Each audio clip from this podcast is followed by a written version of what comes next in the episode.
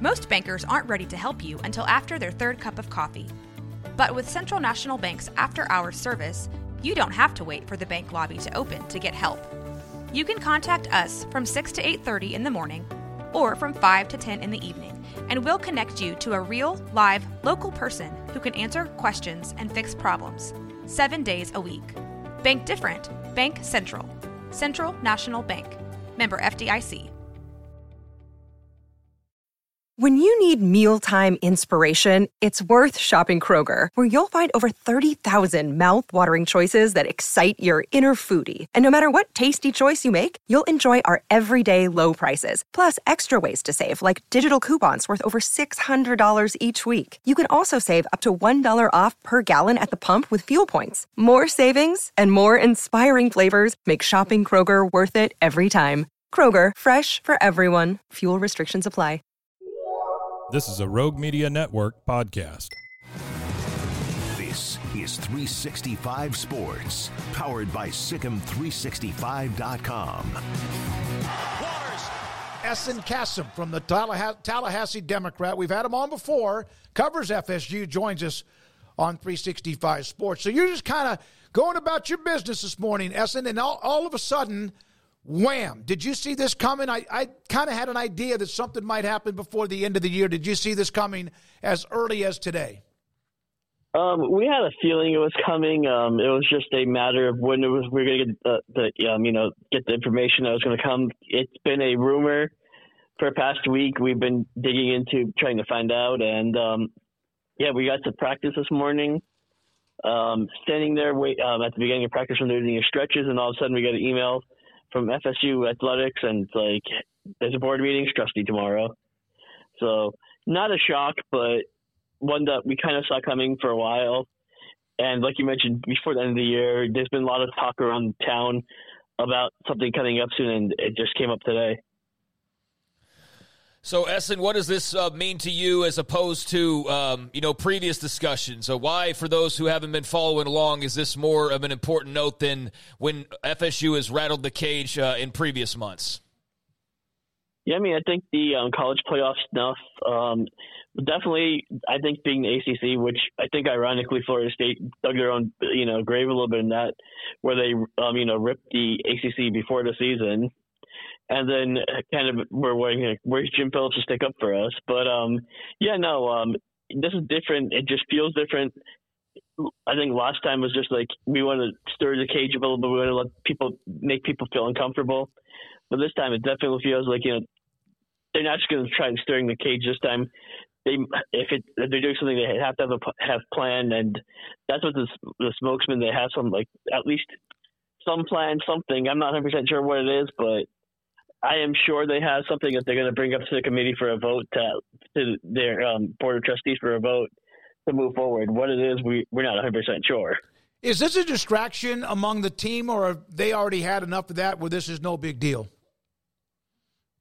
I mean, um, it's no big deal. The team is focused on the game.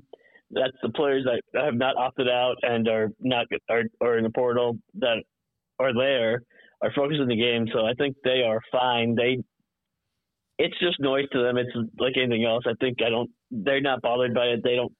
They won't care about it until something comes out of it. So, Ehsan, how would you describe the, the last few weeks just uh, around Tallahassee and amongst the uh, the people that you've encountered when it comes to the playoff snub? I mean, what was your reaction initially when you saw that on Selection Sunday, and just how has that kind of continued to go over here in the days since?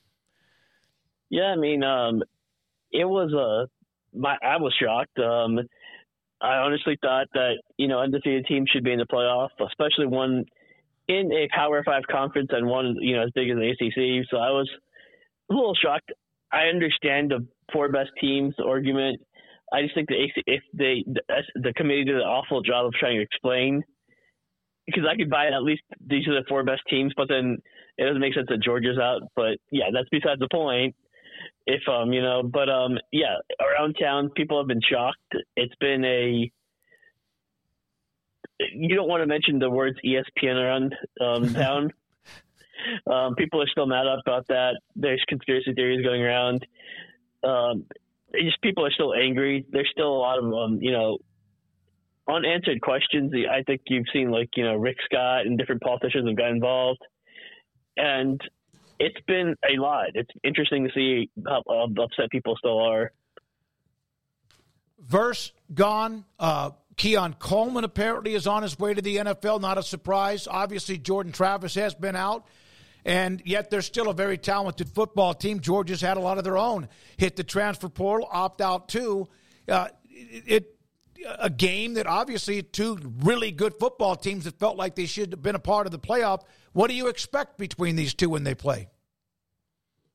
I uh, I would take Georgia in the points. The difference right now, I, I just think that they have more depth to overcome the opt outs. I don't. I'm.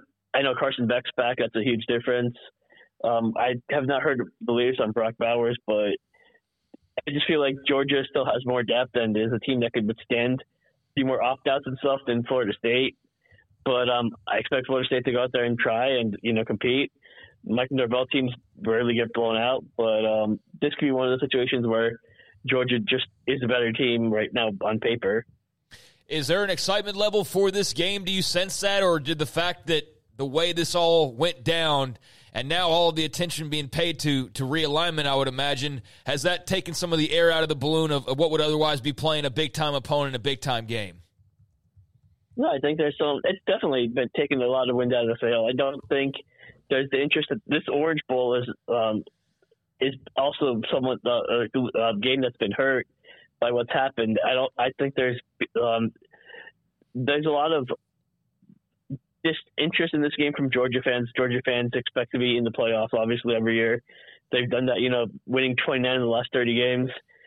Meanwhile, Florida State fans are just, it's hard to, like Mike Norvell talked to us yesterday, um, or two days before practice, after practice, and he just mentioned it still hurts, the, it still hurts the players, and um, it's something they're still, it's still fresh for them, it's still fresh for the fans and I just don't see the same excitement excitement for this game that should be. It's a it's an Orange Bowl game, the 90th Orange Bowl, you know, Florida State, Georgia. It should be a fun game. It should be, you know, a lot more excitement. Just it's been wiped out in Tallahassee and across from Seminole Nation, um, Seminole Nation with fans. I, I just don't sense the same excitement about this game that there would be there if you told them this would be a matchup last year at this time.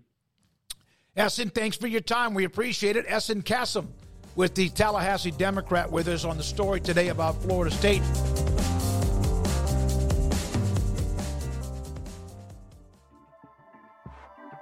This has been a Rogue Media Network production.